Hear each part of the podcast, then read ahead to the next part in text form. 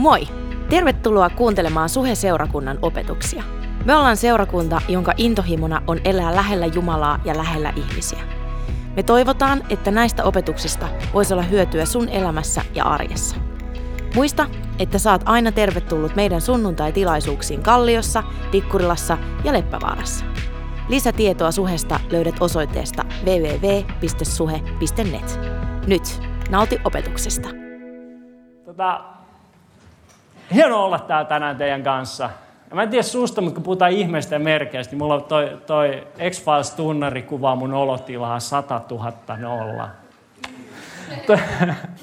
Nyt tota, äh, tähän väliin, missä on Tintti, Tiina Koskinen, pyydetään tänne näin. Meillä on ollut tässä todistuksia. Laitetaan heti alkuun. Annetaan aplodit Tintille.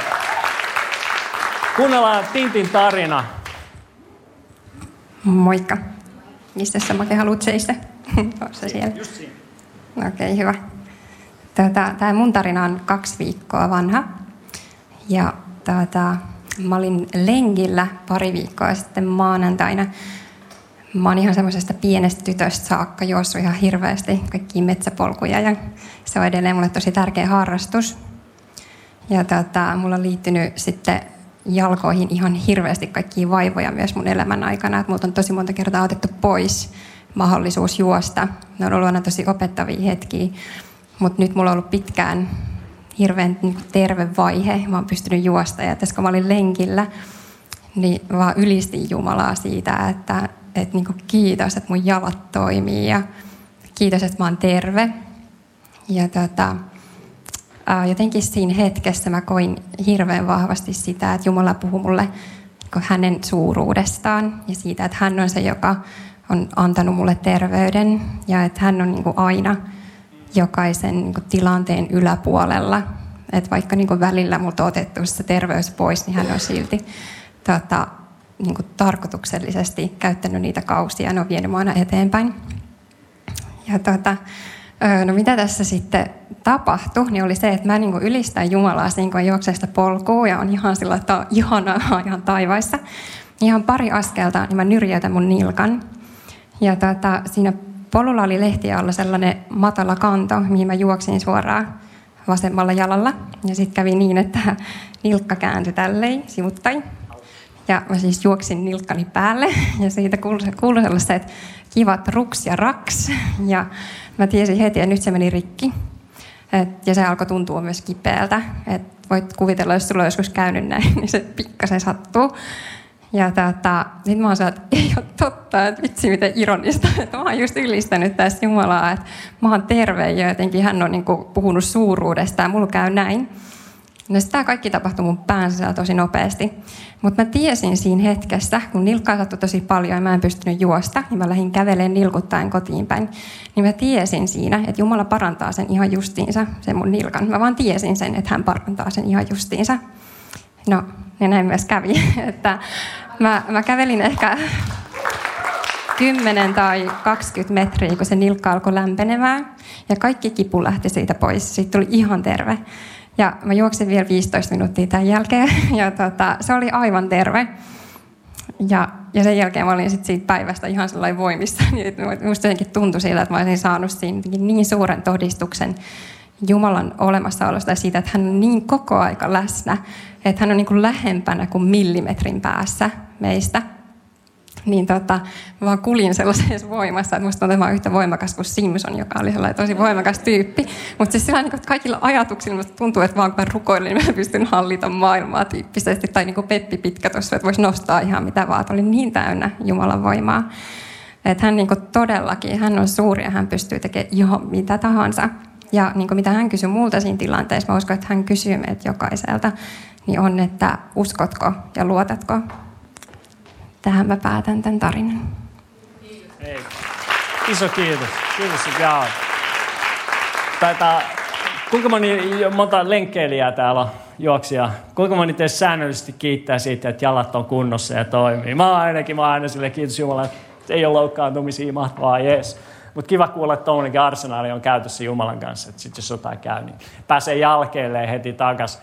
Tota, ihmeet ja merkit tässä Saaran sarjassa, niin äh, tässä on kyse siitä, me vähän niin kuin tutkitaan, pohditaan sitä, nostetaan esi, esiin ajatus siitä, että meitä kristittyinä meitä ei ole kutsuttu seuraamaan ihmeitä ja merkkejä, vaan me, me ollaan intohimoisia Jeesuksen seuraajia, eikö? Ja kun me seurataan Jeesusta, ne ihmeet ja merkit alkaa seuraa meitä. Sillä ne on luonnollinen osa evankeliumia ja sitä tapaa, millä Jeesus eli. Kyllä, amen, come on! Siinä me lähdetään liikkeelle. Tiedätkö, mulla on yksi ongelma, yksi henkilökohtainen ongelma, joka, joka häiritsee mua ihan suunnattomasti. Se liittyy meihin kristittyihin. Kuinka moni teistä kutsuu, sinä joka olet intohimoinen Jeesuksen seuraaja, kuinka moni kutsuu itsensä uskovaksi? Uskovaiseksi, jotain siihen termiin niin liittyen. Tiedätkö, mulla on ongelma sen sanan kanssa. Koska kun me, jos me kerrotaan jollekin kaverille, mä en tiedä kuinka moni teistä kertoo säännöllisesti kaverille, hei by the way, mä hihuli, mä tulin uskoon vuonna 90. Tietysti kun me puhutaan siitä, niin me, me sanotaan, että, että, että mä tulin uskoon sinä ja sinä vuonna. Joka on ihan totta, me tultiin, me tultiin Jeesuksen Kristuksen uskoon. Mutta mut, mut mulle uskoon tuleminen on sana, se on termi, joka tietyllä tavalla jättää se homma tosi siistiksi. Se on tietynlainen kokemus sun elämässä. Se on niin kuin sulka, minkä sä voit tökätä sun hattuun. Mä tulin uskoon, check, tai semmoinen rintamerkki. Mä tulin uskoon vuonna 90. Been there, done that, pois mun bucket listasta. Tää on hoidettu juttu. Palovakuutus on taskussa. Tiedätkö, kaikki tää. Tämä on koettu, tämä on tehty. Nyt, nyt, nyt niin kuin homma hoituu eräänä päivänä, mulla on Jeesuksen kanssa bileet taivaassa. Mutta se jättää niin paljon pois siitä, minkä Jumalan alkuperäinen tarkoitus ja suunnitelma jokaisen meidän elämälle oli. Siis mä en halua, että me tullaan suhessa enää uskoa. Mua kerran lainattiin yhtä ristiriitaisesta statementista suoraan lehtikirjoitukseen. Jätettiin kaikki asiayhteys pois. Tämä on yksi niitä. Käyttäkää, jos haluatte. Koska mä uskon, että kaikki, kaikki näkyvyys on myönteistä. Tämä menee vaan alasta. Anyway, anyway. Takas, takas. No niin, eli mä, mä, mä Iltalehti kirjoittaa, mä kuulen sen. Tota, Mä en halua, että suhessa tullaan enää uskoa, vaan mä haluan, että suhessa ihmisistä tulee Jeesuksen seuraajia. Koska kun mä tulin uskoon vuonna 1995, niin se helposti jää. Mä tulin uskoon. Ja nyt mä omassa voimassani koitan heperöidä elämän läpi uskovana. Ja eräänä päivänä pääsen taivaaseen. Mulla on ongelma sen kanssa. Mä uskon, että raamatulla meidän maailmankatsomuksella on ongelma sen kanssa. Ei me tulla uskoon, vaan silloin 95. Mä alan uskoa Jeesukseen ja musta tulee Jeesuksen intohimoinen, häpeilemätön seuraaja. Ja sen jälkeen mä kävelen vallan jokaisen mun elämäni päivän henkilön nimeltä Jeesus Kristus kanssa, joka on maailman hallitsija, vallitsija, luoja, ylläpitäjä eräänä päivänä päätökseen viejä. Hän on minussa, me yhdessä eletään elämää. Mä alan innostua. Mitään näistä ei ole muistiinpanoissa. Mutta anyway, tiedätkö, tiedätkö, niin kauan kun me ollaan vaan uskossa, Mihin me tarvitaan Jumalaa? Hei, se oli, se, se oli sellainen rintamerkki. Kato, tossa, 95. Voitettiinko me lätkää MM-kultaa? Oh, sieltä se 95 tuli jostain täältä näin. MM-kisat on muuten alkanut. Tänä iltana peli 21.15 meillä. Jesse. Tuu Tarakalle. Niin, niin se, se, ei olekaan. Se, se uskon tulos, jos se on, se on, se on lähinnä pahimmillaan asia, merkityksetyn asia. Jos ei se ala näkyä sen jälkeen sun elämässä. Jos ei se ala haastaa sua. Jos ei se ala muuttaa sitä tapaa, millä sä elät. Mutta kun, kun susta tulee Jeesuksen seuraaja, niin yhtäkkiä sä tajuut, että mä en pysty tähän yksin. En mä pysty seuraamaan Jeesusta, joka oli täydellinen. En mä pysty siihen omassa voimassa. Mä oon mies korsosta. Ei meillä voi tehdä tämmöisiä juttuja. Ei meillä kävellä veden päällä ja me haaveillaan siitä, me voitaisiin tehdä vedestä viintä. Ajattelin, joka aamu sä avaat vaan vesihana ja se on punaviini. Jumala, tänään mä haluan valkoviini. Se on mitä me korsus tehdään. Mutta kun sä oot Jeesuksen seuraaja, niin sä yhtäkkiä tarvit uudella tavalla voimaa. Yhtäkkiä sä tarvit uudella tavalla jotain Jumalan sun elämää, että sä voit seurata henkilöä, joka oli täydellisesti Jumala, täydellisesti ihminen maan päällä ollessaan nimeltä Jeesus. Sen takia mulla on ongelma uskon tulon kanssa. Eikö me olla Jeesuksen seuraajia? Ja kun meistä tulee Jeesuksen seuraajia, niin, niin, niin silloin me tajutaan, että koska me ei aloitettu tätä, niin me ei voida tätä valtaa myös omassa voimassa. Me ei voida viedä tätä päätökseen omassa voimassamme. Paavali kirjoittaa Kalataan seurakunnan kolme ja jotain. Vapaa lainaus. Te, te dorkat, kalatalaiset. Te urpot. Aloititteko te te aloitatte Jumalan kanssa ja nyt kun pyritte päämäärää omassa voimassanne, te sitä ei milloinkaan tarkoitettu niin, että me tullaan vain jonain päivänä uskoa. Sitten me eletään sisäsiistiä, raamatun arvoihin perustuvaa elämää ja koitetaan just hanging there, kunnes eräänä päivänä päästään taivaaseen. Ehkä. Vaan siinä hetkessä, kun sinusta tulee Jeesuksen seuraaja, siinä hetkessä sun elämässä muuttuu yliluonnollisiksi. Siinä hetkessä sun ihmeet ja merkit pitäisi olla luontainen, normaali osa sun elämää. Koska jos joku on lukenut raamattua, siellä on Uudessa testamentissa neljä evankelmia. Matteus, Markus, Luukas, Johannes. Mä olen lähes varma, että meni oikein. Ja näissä neljässä evankelmissa on 3779 jaetta. Mä laskin ne viime yönä. Tiedätkö, kun sä meet 2552 jälkeen sekaisin ja aloitat alusta.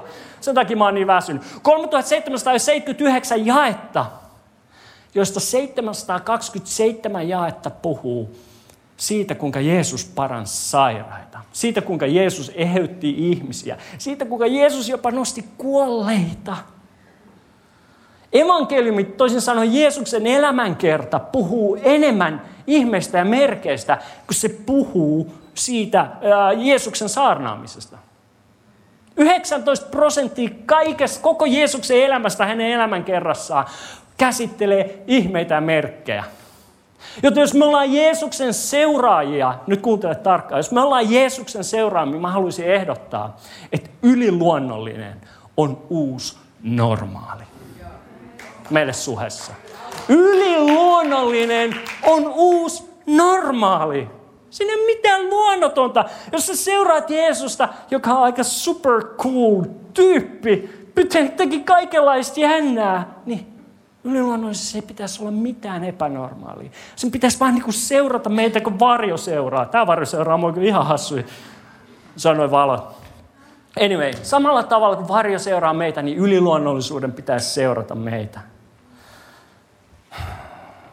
Ja henkilökohtaisesti mä oon väsynyt voimattomaan kristillisyyteen. Sanotaan nyt se tässä näin. Mä oon väsynyt siihen, että me eletään väsynyttä elämää kristittynä, Jeesuksen seuraajina. Koska siinä ei ole mitään järkeä. Me, niin on niin paljon enemmän tarjolla. Koska kun sä katsot Jeesuksen elämää, hän teki ihmeitä, hän teki merkkejä, hänessä toimi voima. Ja sitten jos sä katsot, sit sä voit sanoa, no se oli Jumala maan päällä, se oli ja teki ja tiedätkö, sen jälkeen se on kaikki done. Mutta miten sä sitten selität, että maailman ensimmäinen seurakunta alkoi tekemään täsmälleen samoja asioita? kun pyhänkin laskettiin. Ja kun mä luen näitä raamatukohtia, mä luen uutta testamenttia, evankeliumia, apostolin tekoja ja Paavalin kirjeet, mä oon silleen, että missä on tämä voima tänä päivänä? Menikö se Jeesuksen mukana taivaaseen? Mutta eikö Jeesus sanonut apostolin teot 1.8, että, että te saatte voiman? Kenelle se lupasi se? Oliko se meille vai, vai juutalaisille? Sä luet apostolin teko eteenpäin myös pakanat, eli me raamatun kielellä saatiin pyhä henki. Te saatte voiman, kun pyhä henki tulee teihin. Ja te, teistä tulee todistajia Jerusalemissa, koko Juudeassa ja maailmassa, Korsossa, Kalliossa, kaikkialla. Että ei tyydytä siihen, että elämän, ei tyydytä uskovan elämään. Ollaan Jeesuksen seuraajia, ollaan intohimoisia semmoisia. Mä unelmoin seurakunnasta, joka elää päivittäin täynnä Jumalaa voimaa arjessa. Mä unelmoin seurakunnasta, jolle yliluonnollinen on uusi normaali. Mutta saanko mä olla hetken aikaa rehellinen? Yksi meidän seurakunnan arvoista on rehellisyys, mä oon vähän niin velvoitettu tähän. Jo pelkästään tuo ihmeet ja merkit, saarnansairia otsikko, sen takia mä pyysin Jesse soittaa meille vähän x Se on mulle kummallisen vaivaannuttava. Saa musta jotain niin käsittämättä, jotain kummallista, jotain outoa aikaiseksi, mitä mä pystyn, hyvä, kun mä pystyn edes sanottaa. Se on silleen, että äh, mutta miten tämä juttu toimii? Eikä? Ja mä uskon yliluonnolliseen, mutta mun on vaikea suhtautua siihen mun elämässä, mun arjessa. Mun on vaikea nähdä, että mä olisin se jätkä, joka kävelee tuolla ja sanoo, hei, rukoillaan sun jalan puolesta ja se paranee. Mä haluan olla se kaveri. Mä oon nyt rehellinen täällä vaan. Mä en, mä en usko, että mä oon ainoa. Huomioiden sen, että, että, että Jumala on parantanut mut paniikkikohtauksissa. Mä kärsin vuosia paniikkikohtauksia, ne oli todella hurjia. Jumala paransi mut. Mulla oli sosiaalisten tilanteiden pelko, niin että mä menin lähikauppaan, kun mä asuin Jenkeissä, niin mä vaan hikoilin vuolaasti, kun mä jännitti niin paljon seistä kaupan jonossa. Ja Jumala parans mut siitä. Siis Jumala on eheyttänyt mua enemmän, kun mä katson mun elämää taaksepäin, kun pystyisin edes kuvitella, että on luultavasti inhimillisesti mahdollistakaan huomioida mun tausta. Se on ihme, että mä oon tässä tänään. Se on kaikki Jumalan työt, mutta siitä huolimatta, kun me puhutaan yliluonnollisista asioista, niin mä oon kummallisen vaivaantunut. Mä oon käynyt raamattukoulun nimeltä Christ for the Nations. Ja jos, sä jos joku teistä tietää, mikä Christ for the Nations on, sen on perustanut pariskunta Gordon ja Frida Lindsay, jotka oli osana Amerikan 1900-luvun alussa koettua herätystä, missä jengi parani ihan hullun lailla. Siellä oli John G. Lakeit, siellä oli Oral Robertsit, siellä oli kaikki, kaikki tämmöiset upeat, mahtavat Jumalan miehet ja naiset, ja ne oli osana sitä koulun perintöä. Joten me totuttiin yliluonnossa, me totuttiin kaikkeen ylistyksen ilmapiiriin, se on sitä, että me lauletaan Jumalaa niin kuin me tehtiin, ja kaikkeen tähän. Se oli meidän luonnollinen asia, asia tosi kauan meidän elämässä, mutta siitä huolimatta mä oon kummallisen vaivaantunut, kun me puhutaan yliluonnollisesta. Hyvänä aika mä oon ollut osana Suhe-seurakuntaa vuodesta 90, silloin kun tämä on aloitettu. Mä oon kokenut tässä seurakunnassa 95, kun Jumala aivan suvereenisella tavalla, käsittämättömällä tavalla, yksi perjantai, pitkä perjantai, meillä oli upea, mahtava pääsiäiskonferenssi, johon ei kukaan tullut koska meillä oli vähän kuiva meininki. Mutta siinä pääsiäiskonferenssissa, kun yksi pastori, joka ei henkilökohtaisesti ollut mikään maailman mahtavin saarnamies edes, puhu, niin yhtäkkiä Jumala tuli paikalle niin, että jengi vaan sekos. hyvällä tavalla. Mä olin osana sitä, mä oon ollut siinä, mä oon kokenut ne vuodet. Mutta siitä huolimatta yliluonnollinen tuntuu mulle kummallisen, kummallisen vaivaannuttavalta. Tässä eturivissä on mun vaimo, kaunis vaimo Heidi Vilkuta. Oo, kattokaa. Kuninkaallinen käden heilutus. Ja hänen siskonsa Suski ja Jake no, mä oon tuntenut heidät, niin kuin mun vaimonikin, niin sieltä vuodesta 90. Ja ne on semmoisia Jumalan, miten se voi sanoa, Jumalan hulluja. Tai sinne tykkää rukoilla, saattaa rukoilla kadulla jengen puolesta. Ja kaikkea tätä mahtavaa juttua. Mietin sanani todella tarkkaan. Ja tässä, kun me, no kylässä meillä ja ollaan siellä kahvipöydän ääressä, keskustelu menee aina siihen, että tiedätkö, Jumala teki tämmöisen ja tämmöisen jutun. Mä oon silleen, niin kuin, mä hakea vähän lisää kahvia. Tässä mä, en tiedä, mä en tiedä, miten mä voin suhtautua siihen. Vuosi sitten, noin vuosi sitten, vähän yli vuosi sitten, 2017 alkuvuodessa, hän alkoi kertoa mulle tarinaa, että noin rukoilu jonkun nuoren naisen puolesta ja sen kädet, jotka ei voinut liikkua, alkoi yhtäkkiä liikkua. Megailla, uu, mahtavaa. Mä, siis mä halusin uskoa ja mä uskoin, mutta samaan aikaan mun mieli huusi vaan, että näytä mulle lääkärin todistus ennen ja jälkeen mieluutta. Please, näytä mulle se. Tiedätkö, se niin epäilys, joku mä halusin repiä sen pois mun päästä, mutta siellä se oli. Ja nyt mä halusin lukea teille tämän todistuksen. Mä tällä viikolla kirjoitin Suskille, hän on Amerikassa tällä hetkellä, että voisit sä kertoa mulle sen tarinan, johon mun oli niin vaikea silloin suhtautua. Ja mä haluan lukea sen teille. Mä lyön vetoa, että tämä tulee rohkaisette. Käykö Käytetään aikaa vähän. Koska meidän tavoitteena tämän saarnansa aikana on luoda lisää janoa pyhän hengen puoleen. Ja mä uskon, että tämä tekee sen niin paljon paremmin kuin 15 minaa meikäläistä. Yes. Eli Suski kirjoittaa tätä mulle ja hän puhuu niin kuin omasta näkökulmastaan. Reilu vuosi sitten 20-vuotias nainen nimeltä Seri Anna makasi todella heikossa kunnossa, kovissa kivuissa vuotellaan tekemässä omia hautajaissuunnitelmiaan. Serianna sairasti useita vuosia sitten todettua EDS, joka on pidennys, lyhennys Ehlers-Danlosin syndroomasta – joka on harvinainen, parantumaton, geneettinen sidekudosrappeuma tauti. Kuulostaa pelottavalta. Joka väistämättä johtaa ennenaikaiseen kuolemaan elimistön pettäessä. Eikä tämä olisi nuoren naisen sairaus. Yksi taudin monista oireista oli löystyvät nivelet, joka aiheutti hänelle hyvin kivuliaita nivelten sijoiltaan menoja pahimmillaan useita kertoja päivässä.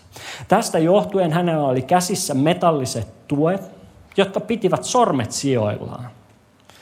Olkapäiden kohdalla oli kuitenkin vuosina 2012 ja 2013 päädytty turvautumaan viimeiseen vaihtoehtoon, olkanivelten, eli näiden kirurgiseen luuduttamiseen, jossa nivelten vastakkaiset luunpinnat raavitaan auki uh, veriseksi pinnoiksi ja sen jälkeen ne kiinnitetään ruuveilla toisiinsa ja niiden annetaan parantua. Toisin sanoen luutua kiinteäksi luuksi. Tällä pystytään varmistamaan edes potilaan osittainen toimintakyky. Kummankin ulkanivelen liikkuvuus oli operaation jälkeen ollut nolla astetta jo vuosien ajan. Eli käsi ei noussut. Tämä toimi, mutta tämä ei liikkunut näin ollenkaan. Sitä se tarkoittaa mikä luonnollisesti johti tiettyjen lihasten surkastumiseen. Esimerkiksi omien hiusten peseminen tai laittaminen oli vain haave Seriannalle, jonka luona oli avustaja 56 tuntia viikossa. EDS toi mukana Seriannalle myös muita vaivoja ja sairauksia, vakavia ruoka-aineallergioita, kaksi eri verenvuototautia, unihäiriöitä, skolioosin. Sairauksien lista oli hurja. Kun Serianna oli käymässä vanhemmillaan Tampereella, hänen ystävänsä raahasivat huonovointisen Seriannan hiukan patistaen Tampereen Vineyard-seurakunnan kokoukseen, jossa hänen puolestaan rukoiltiin ja hänen vointinsa parani selkeästi. Yhteinen ystävämme tututti Seriannan meidän kanssamme ja hän reipaistui tulemaan meille kyläilemään vointinsa kohenemisen seurauksena. Kun hän oli meillä käymässä, jutustelimme Seriannan kanssa ja päädyimme katsomaan Chris Wallottonin saarnaa netistä. Saarnan kautta välittyy jotain, mikä herätti sekä minun että Jaken Suski ja Jake, sydämessä todella vahvan uskon Serianan parantumisesta ja kävelimme sanakaan sanomatta Serianan luo ja laskimme kätemme hänen olkapäilleen ja aloimme puhumaan terveyttä ja eheyttä Jeesuksen nimessä. Jake tunsi kätensä alla olkanivelessä kolme liikahdusta jotka Seriana myös vahvasti tunteneensa. Minä rohkaisin heti kokeilemaan, oli se olkoniveleen tullut yhtään liikkumavapautta. Kaikkien yllätykseksi Serianna pystyi nostamaan kättä hyvän matkaa ilmaan. Rukoilimme vielä lisää ja liikerata oikeassa olkapäässä sen kuin kasvoi. Siihen, missä aiemmin oli ollut surkastunut lihas, ilmestyi normaali toimiva lihas. Tämä tapahtui maanantaina pari viikkoa Tampereen ihmeen jälkeen. Saman viikon lauantaina kotiseurakuntayhteisömme kokoontui olohuoneessaan valmiiksi täpinöissä haluten nähdä ihme tytön omin silmin. Ensimmäisen olkapään ihmeestä innostuneen he laskevat kätensä Seriannan toiselle olkapäälle ja alkoivat siinä heti alkuun puhumaan vapautta ja terveyttä myös sille, joka sekin aukesi liikkumaan. Serianna kiersi liikuttena ympäri olohuonetta halaten kaikkia, mikä vain liikkui ensimmäistä kertaa moneen vuoteen. Tulevina viikkoina ja kuukausina rukoiltiin Seriannan terveyden puolesta monia kertoja. Käsien liikeradat vain laajenivat laajenemistaan ja yksi vaiva kautta yliherkkyys toisensa jälkeen saatiin viivata yli sairauksien listasta. Nyt me voidaan nähdä kuva tuolla screenillä, kun Serianna ylistää seurakunnassa Jumalaa kohotetuin käsin, joka oli ennen siis ollut mahdotonta. Se käsi ei noussut, hän on tuo valkopaitainen nainen. Serianna olkapäitä operoinut kirurgi kirjoitti lääkärin lausunnon. Vihdoin ja viimein puhutaan mun kieltä. Näyttäisi se lääkärin lausunnon. Lääkärin lausunnon, jossa sanotaan luudutettujen olkanivelten auenneen uskovien rukouksen seurauksena.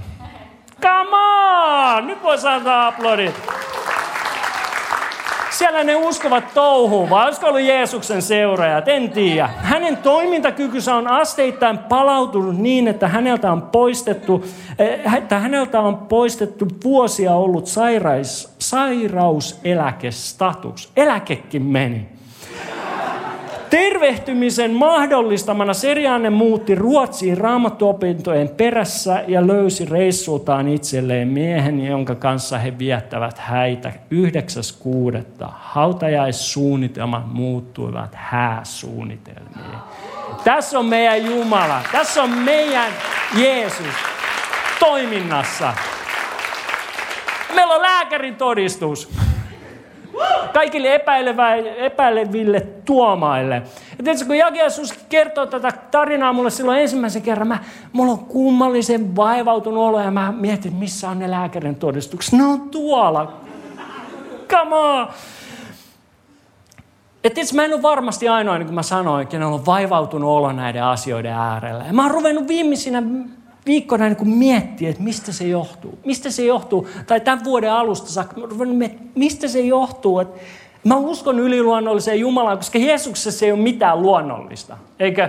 Siinä, että Jumala tulee maan päälle, kuolee meidän puolesta, me voidaan tuntea Jumala jo maan päälle ja sitten eräänä päivänä taivas. Siinä ei ole mitään luonnollista. Siinä on luonnollista, mutta se on täysin yliluonnollinen tarina. Ja mistä tämä johtuu? Ja jos sä oot täällä tänään ja sä et ole vielä Jeesuksen seuraaja ja sä oot sillä, että vau, nämä tyypit on niin, kuin niin väkous, hulluja. Se, se voi olla, mutta ainakin meillä on hauskaa. Mä, mä haluaisin rohkaista sinua, että sä pidät vaan avoimen sydämen. Ja katsotaan, mä uskon, että Jumala ei ole ainoastaan älyllisesti tiedettävissä, vaan hän on myös tunnettavissa. Mulla on kokemus Jumalasta ja mä, mä tiedän, että vaikka ihmiset sanoisivat mulle Jumalasta mitä tahansa, hän on totta. Joten pidä avoin sydän, pidä avoin sydän. Ja sinä, joka puolestaan olet uskossa, niin mä rohkaisin, että sinusta tulisi Jeesuksen seuraaja. Koska silloin me aletaan tarvii Jumalaa. Silloin me aletaan tarvii pyhää henkeä. Silloin me, me ymmärretään, että yliluonnollinen on uusi normaali vaan meidän. No mistä tämä vaivautuneisuus johtuu? Mä oon miettinyt tätä. Ja ensimmäinen asia on varmasti se, että nämä asiat ei ole meidän hallussa. Yliluonnollinen on jotain, että mä voin puhua hyviä saarnoja, mä voin kirjoittaa ne jopa itse. Tai ainakin puhua, mä en osaa kirjoittaa kovin hyvin. Mä voin puhua ne itse jotenkin kuitenkin. Ja tiedätkö, mutta kun mennään yliluonnolliseen, mennään ihmeisiä merkkejä, siinä ei ole mitään, mitä mä voin tehdä. Niin kuin Kirsi puhui viime sunnuntai hyvin. Mulla ei ole mitään annettavaa siihen. Mä oon vaan ihminen. Tiedätkö, vaikka mä rukoilisin Jeesuksen puolesta kuinka paljon tahansa, jos ei Jumala paranna, jos ei Jeesus paranna, mitään ei tapahdu. Tämä, se ei ole mun lapase, se ei ole mun hallinnassa ja se pelottaa meitä länsimäisiä ihmisiä, eikö? Meistä on pelottavaa antaa meidän elämä jonkun toisen hallintaan. Mutta sitä Jeesuksen seuraamisessa on aika isosti kyse, eikö? Toinen asia, ja ehkä vielä niin kuin isompi asia, on se, että länsimäinen maailman katsomus opettaa meitä lapsesta asti että ei ole olemassa mitään muuta kuin aineellinen todellisuus. Kaikki on olemassa vain se, mitä sä voit tyyliin maistaa, koskea, haistaa ja molekyylitasot, kaikki nuo tasot tietenkin. Mutta mutta mut, tosissaan ei ole olemassa Jumalaa. Tietenkin tämä on nyt todella karrikoituu, mutta pääsääntöisesti näin on agnostikkoja ja sun muuta, mutta mut et ei ole olemassa Jumalaa, joka aktiivisesti haluaa vaikuttaa maan päällä. Ei ole henkivalto, ei ole enkeleet, ei ole demonit. Se on meidän maailma, länsimäinen maailmankatsomus. Se myös sanoo meille, että kaikille on järkevä tieteellinen todistu, todistettavassa oleva syy. Kaikki on syy seurasta, on luonnonlait, on kaikki nämä. Kaikki toimii juttujen mukaan. Kolmas asia, mitä tämä maailmankatsomus helppo, väittää meille lapsesta asti ja sanoo on, että, että tietoa voidaan saada vain inhimillisen tutkimuksen avulla. Että ei ole Jumalaa, joka olisi ilmaissut itsensä, ei ole mitään Jumal-olentoa, jolta voitaisiin saada uutta tietoa, syvempää tietoa, kuten raamatusta tai mistään muualta. Että Jumala ei ole ilmassut itsensä, koska Jumala ei ole olemassa. Että me ei ainoastaan kasvateta tähän länsimaiseen maailmankatsomukseen koulussa, pulpetissa, vaan me saadaan se, me tietyllä tavalla omaksutaan se jo lapsesta asti. Sen takia tämä on niin vaikea. Se tulee jo meidän ihan lapsuudesta asti. Ja nyt se maailmankatsomus, mitä mä tarkoitan sillä, niin se on ikään kuin linssi, jonka läpi me katsotaan maailmaa. Se värittää, se selventää, se luokittelee, se vääristää tai jopa jättää huomioimatta asioita. Maailman katsomus on ikään kuin, toimii ikään kuin todellisuuden kontrollitauluna. Se esimerkiksi antaa selityksen sille, miksi asiat ovat niin kuin ne ovat. Sun maailmankatsomus sanoo, kertoo sulle, miksi sä voit istua tuolla tuolilla niin, että se ei hajoa tai että sä et leiju ilmassa, täällä on painamo, voimaa, onni, niin kaikki nämä. Se kertoo meille, miksi asiat toimii niin kuin ne toimii. Miksi, miten maailma on luotu, meidän maailman katsomus kertoo meille. Miten, miten kaikki on syntynyt, mistä kaikki on saanut alkunsa isosta räjäyksestä. Se on mitä länsimaalainen maailmankatsomus kertoo meille. Se myös toimii kokemusten arviointiperusteena. Se on ikään kuin mitta, millä ihmiset arvioivat arvioivat tapahtumia ja tilanteita elämässä. Sun maailman katsomus kertoo sulle, että mikä on mahdollista ja mikä ei ole mahdollista. Se kertoo sulle, mikä on, se esimerkiksi kertoo sen, että miltä, mitä menestyminen tarkoittaa. Länsimaissa menestyminen tarkoittaa, mitä se tarkoittaa? Rahaa, vapautta, valtaa ja hyvää ulkonäköä. Anyway, se on mitä maailmankatsomus tekee. Se on miten maailmankatsomus toimii. Ja nyt meidän pitää ymmärtää, että kristillinen maailmankatsomus, Jeesuksen seuraajan maailmankatsomus, eroaa länsimäisestä maailmankatsomuksesta. Ja itse asiassa yksi suurin yksittäinen syy, mä väitän, miksi länsimäinen kristillisyys on niin voimatonta, on meidän maailman katsomus. Että me, me ollaan vaan uskossa että Jumala on jossain taivaassa ja hän on koettavissa oikeasti vasta kuoleman jälkeen. Hän ei kuulu meidän arkeen, ei tähän päivään, ei tähän elämään.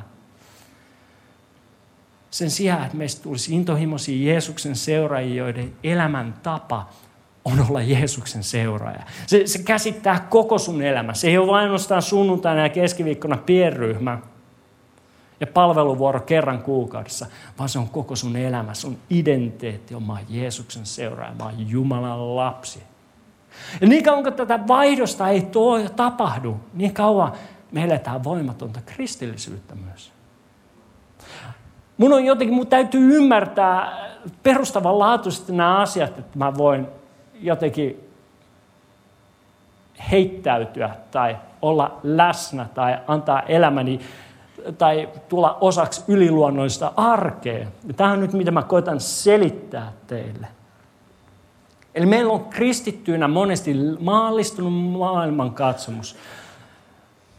Siinä mielessä me kyllä uskotaan kolmiyhteiseen Jumalaan, joka tuli maan päälle, Jeesus Kristus, täydellisesti ihmisenä, täydellisesti Jumalan, kuoli meidän puolesta, kantoi meidän synnit, nousi ylös jopa kuolleista – meni takas taivaaseen valmistamaan meille sijaa, että eräänä päivänä sinä ja minä, kun me kuollaan, voitaisiin viettää ikuisuus Jeesuksen kanssa. Eikö? Tämä on vielä aika helppo uskoa, koska se ei vaikuta just tähän hetkeen hirveästi. Eikö? Ja sitten nyt tämmöisenä kristittynä uskovina meidän tehtävä on vaan koittaa elää sitä elämää mahdollisimman raamatun mukaan ja eräänä päivänä taivaassa on bileet. Mutta kun oikeasti kristillinen maailmankasvatus puhuu, katsomus puhuu paljon enemmän siitä, että Jumala loi maailmaa. Jumala loi ihmisen, antoi ihmiselle vapaan tahdon. Ihminen päätti ja valitsi kapinoida Jumalaa vastaan.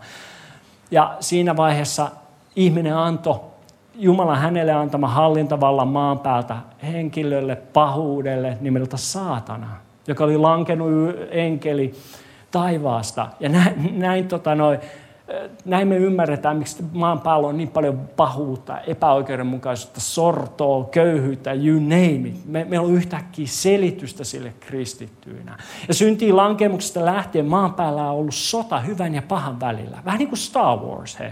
Kuulostaako tutulta?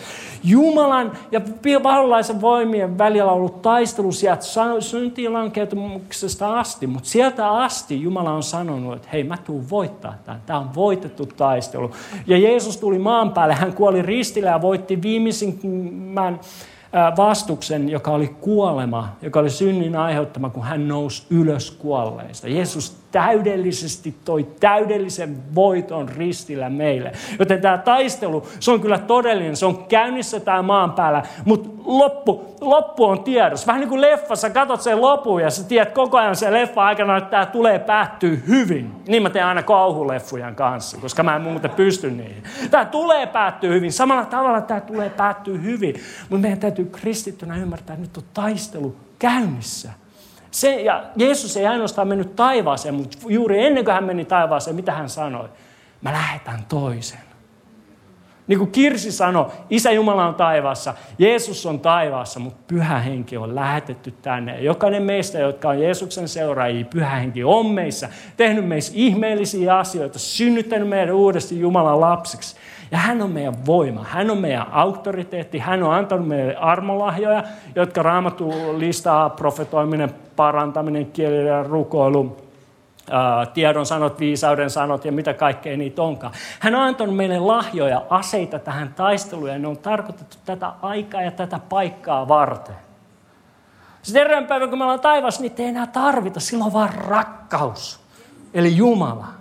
Mutta kun sä ymmärrät, jos, jos tämä on sun maailmankatsomus, niin sä oot silleen, että totta kai mä tarviin pyhää henkeä, totta kai mä tarviin elää yliluonnollisessa. Ja siitä alkaa pikkuhiljaa tulee sulle uusi normaali. Mutta meidän täytyy jotenkin, sen kelan meidän päässä pitää vaihtua. Miten? Nyt vihdoin ja viimein joku sanoo, että missä se raamattu on. Nyt se tulee. Viimeisiksi sanoiksi, bändi voi tulla lavalle, viimeiseksi sanoiksi vähän raamattua. Matteuksen evankeliumi luku 13 jakeesta 10. Opetuslapset tulivat. Eli miten meidän maailmankatsomus voi muuttua, koska maailmankatsomus on yksi suurimpia asioita, miksi me nykypäivän kristityt, länsimaalaiset kristityt, ollaan niin voimattomia. Miten, miten me voidaan omaksua jumalallinen, raamatullinen maailmankatsomus? Opetuslapset tulivat Jeesuksen luo ja kysyivät, miksi sinä puhut heille vertauksin? Jeesus vastasi siksi, että te olette saaneet oppia tuntemaan taivasten valtakunnan salaisuudet, mutta he eivät. Jolla on, sille annetaan. Hän on saava yltä kyllin, mutta jolla ei ole, siltä otetaan pois sekin, mitä hänellä on. Minä puhun teille vertauksin, koska he näkevät, eivätkä kuitenkaan näe. Kuulevat, eivätkä kuitenkaan kuule, eivätkä ymmärrä. Heissä käy toteen tämä Jesajan ennustus. Kuulemalla kuulkaa, älkää käsittäkö, katsomalla katsokaa, älkää nähkö. Sillä paatunut tai kovettunut on tämän kansan sydän. Vaivoin he kuulevat korvillaan ja silmänsä he ovat ummistaneet, jotta he eivät silmillään näkisi, eivät korvillaan kuulisi, eivätkä sydämellään ymmärtäisi, jotta he eivät kääntyisi, enkä minä parantaisi heitä. Autuaat ovat teidän silmänne, koska he näke, ne näkevät ja korvanne, koska ne kuulevat. Totisesti monet profeetat ja vanhurskaat ovat halunneet nähdä, mitä te näette, eivätkä ole nähneet ja kuulla, mitä te kuulette, eivätkä ole kuulleet. Miten, kaksi asiaa tästä, miten me voidaan omaksua Jumalan valtakunnan mukainen maailmankatsomus. Ja ensimmäinen asia on se, että se on Jumalan armoa meitä kohtaan. Se on Jumalan ilmoitus. Jumala ilmoittaa itsensä meille. Se on lahja. Tiedätkö, kaikki ihmeet, kaikki yliluonnollinen, pyhä henki sinussa, se on lahja. Sä et voi tehdä mitään, sä et voi suorittaa sitä, sä et voi pullistaa sitä esiin, vähän niin kuin hulkki. Se ei toimi. Se on lahja Jumalalta. Jumala ilmoittaa meille valtakultansa salaisuudet ja me voidaan nähdä ainoastaan se, minkä hän meille ilmoittaa. Mutta mitä Johannes 16.13 sanoo? Kun totuuden henki, kun pyhä henki tulee, hän johdattaa teidät tuntemaan koko totuuden. Koko totuuden. Apostoliitot 2.17 Pietari puhuu siellä, kun pyhähenki on laskettu, paikat on räjähtänyt, juttu on levähtänyt. Hyvällä tavalla pyhähenki, ei Paavali sanoo, Pietari sanoo, come on! Pietari sanoo, että viimeisinä aikoina henki tulee teihin. Mä vuodatan mun henkeni, että pojat profetoja ja kaikki näkee näkyä ja mahtavia asioita tapahtuu. Toisin sanoen Jumala on ilmoittanut itsensä. Pyhä hengen uuden ajankauden alla, mitä me eletään, me voidaan luottaa siihen, että Jumala haluaa ilmaista itsensä. Hän haluaa antaa sulle niin paljon enemmän. Niin kuin Efesolaiskirja 3.20 sanoo, että Jumala, joka meissä vaikuttavalla voimalla, pyhällä hengellä, toisin sanoen, haluaa tehdä monin vero enemmän kuin sä osaat pyytää tai edes ajatella. Mä en tiedä susta, mutta mulla on vilkas mielikuvitus. Jumala pystyy tekemään niin paljon enemmän, joten se ei ole Jumalan halusta, Jumalan ilmoituksesta, Jumalan tahdosta kiinni. etteikö me voitaisiin elää ihmeissä ja merkeissä, etteikö me voitaisiin muuttaa meidän maailmankatsomusta, etteikö me voitaisiin ei ainoastaan ymmärtää täällä, vaan jotenkin tuntea tajuta täällä, että me ollaan Jumalan lapsia Jeesuksen seuraajia. Toinen asia on se, että miten me vastaamme, miten me reagoidaan tähän Jumalan lahjaan. Meidän täytyy olla avoin ja janoinen sydän Jumalan puoleen. Avoin ja janoinen sydän pyhän hengen puoleen. Jeesus puhui ihmisille vertauksia, eikä ne ymmärtänyt. Miksi? Koska heidän sydämensä oli kova. Se oli paatu, ja 15. Kova sydän vaikuttaa meidän maailmankatsomukseen, siihen miten me eletään meidän elämä. Kova sydän vaikuttaa meidän elämään. Se, on, se, se synnyttää asenteen, joka pahimmillaan sulkee pois yliluonnollisen. Se synnyttää, saa myös aikaan sen, että se voi muuttaa, estää meitä muuttamasta meidän maailmankatsomusta. Se kun me ymmärrämme, me ollaan ajateltu väärin, me ollaan uskottu väärin. Me ollaan paadutettu, me ollaan kovetettu meidän sydän pyhää henkeä kohtaan. Mutta tietysti kummassakin tapauksessa ratkaisuna tai avain ja merkeissä elämiseen, yliluonnollisessa elämiseen, pyhän hengen tuntemiseen ja hänen kanssaan elämiseen sun arjessa on se, että sulla on avoin sydän. Että sä avaat sun sydäntäsi enemmän pyhälle hengelle. Molemmissa tapauksissa, oli, oli se missä tahansa tää, tää, sun vaelluksessa Jumalan kanssa, kaikki mitä sun tarvitsee on tuolla avata sun sydämessä Jumalalle, pyhälle hengelle. Se on sun valintas, että haluatko sä vain tietää Jumalasta asioita vai haluatko sä jo tänään elää Jeesuksen seuraajana, yliluonnollisen tai luonnollisen yliluonnollista elämää. Elää ihmeessä ja merkeissä. Elää tietää, että maailmankaikkeuden hallitsija on mun kanssa tänään koulussa. Kuinka siistiä se on. Se on sun valinta, haluatko sä antaa elämässä pyhän hengen hallintaa ja pyytää häntä muuttamaan sun maailmankatsomusta. Se on sun valinta, että pyydätkö sä pyhää henkeä tekemään elämässä sen, mitä hänellä on sulle varattuna mitä Jeesuksella on sulle varattuna. Pyhänkin ei puhu itsestään, vaan hän ilmoittaa Kristuksen aina. Ja Kristus kirkastaa Jumalaa Isää. Se on sun valinta, että haluat sä avata sun sydämessä hänelle. Pyytää armolahjoja toimia sun elämässäsi. Jos sä et ole koskaan ottanut vielä tämmöistä uskoa askelta, niin miten olisi, jos me tänään otettaisiin? Mä tiedän, että suuri osa meistä on tänään jo uskovia, Ota pikkusen takaisin. Sä et ole tänään uskossa, niin mä haluan rohkaista sua, että et, et, et, et susta tulisi tänään Jeesuksen seuraa. Että sä otat sen uskon askeleen ja sä sanot, Jeesus, mä haluan lähteä seuraa sua tarkoittaisi mitä tahansa. I mean. Ja se, te, ketkä olette tänään uskossa, mä haluaisin tänään rohkaista teitä. Ottaa se askel, että teistä tulee Jeesuksen seuraajia teistä tulee riippuvaisia pyhästä hengestä ja arjessa. Me ole seurakuntana paljon puhuttu pyhästä hengestä, armonlahjoista viime vuosien aikana. Miksi? No, ei olla. Se, jotenkin se ei ollut osana meidän kurikulumia selkeästi. Mä löysin yhden saarnan, unohdettu Jumala, vuodelta 2010. Se on todistetusti edellinen kerta, kun mä oon puhunut näistä asioista. Mitäs siitä on? Kahdeksan vuotta. Se on aika pitkä aika. Sitten me ihmetellään, miksi me ollaan niin voimattomia. Miksi meitä puuttuu jerkku arjessa. Miksi meidän yhteiset kokoontumiset tuntuu välillä vähän kuivilta, jos ollaan rehellisiä. Me tarvitaan vähän Jumalaa lisää meidän arkeen, meidän yhteisiin kokoontumisiin. Eikö siellä? No mitä me nyt tehdään? Avataan meidän sydämet Jumalalle.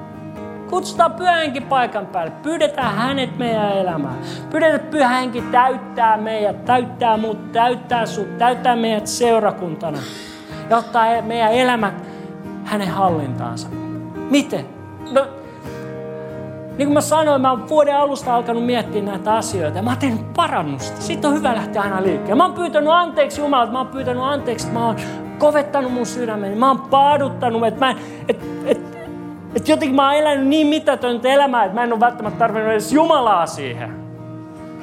Siitä on hyvä lähteä parannuksen teko. Jos sä oot kovettanut sun sydäntä niin kuin mä olin, pyytämällä pyhä henke yksinkertaisesti tulee sun elämään, antamaan sulle armolahjoja, antamaan sulle läsnäoloa, täyttämällä täyttämisen jälkeen vaan täyttää sua ja olemalla rehellinen. Eikä meitä on, meistä on jotkut siinä vaiheessa Jumalan kanssa, että sä et jaksa enää. Sua ei kiinnosta. Tiedätkö, sä, oot silleen, että no, tämä juna tuli nyt tähän laituriin vähän myöhään, eikä tullut. Sä voit olla Jumalan rehellinen sanoa, että oikeasti Jumala, tämä juttu ei toimi mulle todista mutta, että mä oon väärässä. Ja Jumala tulee tekemään sen. Sä voit olla Jumalan ereen sanoa, että mä, mua ei kiinnosta, mä en halua. Mutta jos sä oot oikeasti olemassa, tee ihmeessä sun jutun. Ja yksinkertaisesti meidän arjessa vaan tiedostamalla Jumalan läsnäoloa. Meillä on ystäviä kylässä me juteltiin perjantaina. Sitten tämä mieshenkilö siinä mietti, että onko hän, kun hän juttelee työpaikalla kollegoiden kanssa, niin milloin viimeksi hän on pyytänyt pyhähenkeä siihen tilanteeseen, että haluaisiko pyhänkin sanoa sille kollegalle jotain mun kautta. Me ollaan silleen, niin just, tiedostetaan vaan, että Jumala on meidän elämässä. Pyhähenki haluaa vaikuttaa, haluaa rohkaista ja rakastaa ihmisiä meidän elämän kautta. Ja kaikista tärkeä asia, minkä Kirsi myös sanoi viime sunnuntaina, se on meistä kaikista kiinni, että vietetäänkö me aikaa Jumalan kanssa. Ollaanko me näin sanotusti lähteellä? Ollaanko me siellä salaisessa piilopaikassa? Ollaan siellä rehellisiä, puhutaan siellä Jumalalle, pyydetään siellä pyhänkin täyttää meille. Seurakunta nostaa ylös seisomaan. Anteeksi, että tässä on mennyt valovuosi.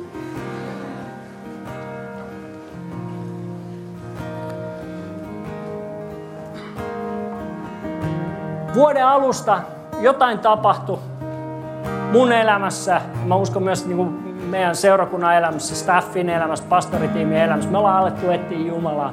Me luetaan raamattuja kuin reikäpäät, me rukoillaan ja tiedätkö, me paastotaan ja me tehdään varmaan kaikkea niitä asioita, mitkä jotkut pyhät ihmiset teistä sanoo, daa. Te olisi pitänyt tehdä aina noita. No, nyt me tehdään niitä korostetusti. Ollaan me aina tehty, niin nyt me tehdään niitä korostuneen paljon. Mutta kyse ei ole siitä, mitä me tehdään, vaan kyse on siitä, että meille, Jumala on antanut meille janon. Mä en enää lue raamattua sen takia, että se on hyvä tapa, vaan mä luen, koska mulla on jano, mulla on nälkä, mä haluan lukea sitä. Mä oon lukenut vanhan testamentin näinä kuukausina läpi, nyt mä tänään aloitin uuden testamentin ja mä, mä vaan imen sitä. Mä, mä haluan, että meillä kaikilla voisi olla sama jano kuin mitä jo alkaa näkemään suhessa. Jumala on jo lähtenyt liikkeelle. Hän on alkanut jo toimia. Niin kuin Kirsi sanoi, juna on jo lähtenyt liikkeelle. Sateet on tulossa. Miksi tahansa haluat kutsua sitä. Jotain on tapahtumassa. Anna mä profetoin teille. Meistä tulee tämän vuoden aikana seurakunta, jolle yliluonnollinen on uusi normaali. Miksi? Koska Jumala, se on osana evankeliumia, se on osana, miten Jeesus eli maan päällä. Sitten tulee meidän uusi normaali. Meistä tulee seurakunta, jonka tilaisuuksissa voit tulla ja sä tietämällä tiedät, että Jumala is in the house.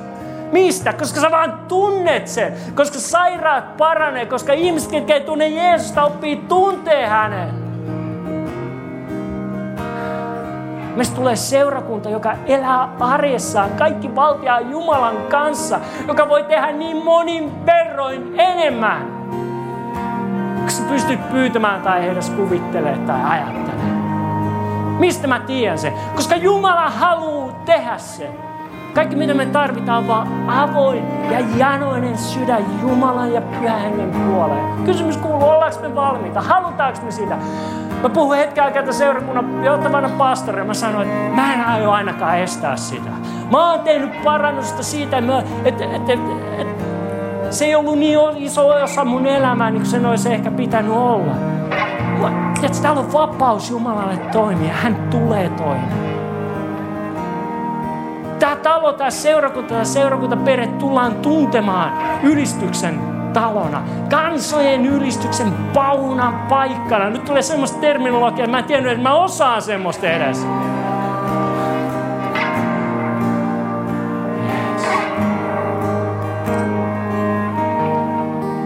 Mä haluan vaan kutsua sut mukaan löytömatkalle Jumalaan, pyhää henkeen, joka ei jää sunnuntaihin, vaan joka tulee meidän arkeen, joka muuttaa sun tavan, millä sä elät sun ystävien, sun perheen kanssa, sun työkavereiden kanssa.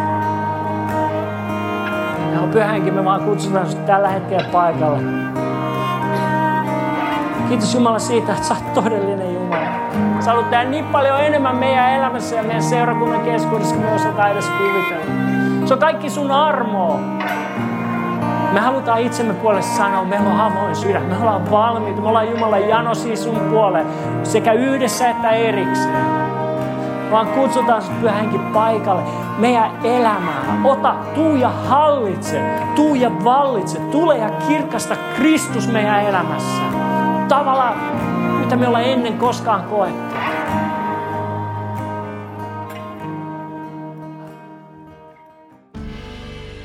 Kiitos, että kuuntelit. Ota rohkeasti yhteyttä, jos haluat tietää suhesta lisää. Löydät meidät Facebookista ja Instagramista nimellä Suhe-seurakunta. Muuten, oothan kuunnellut jo Suheliven uutta niin paljon korkeammalla levyä. Sen löydät muun muassa Spotifysta. Jos haluat olla mukana tukemassa Suhen toimintaa taloudellisesti, siihen löydät ohjeet kotisivuiltamme osoitteesta www.suhe.net. Siunattua viikon jatkoa!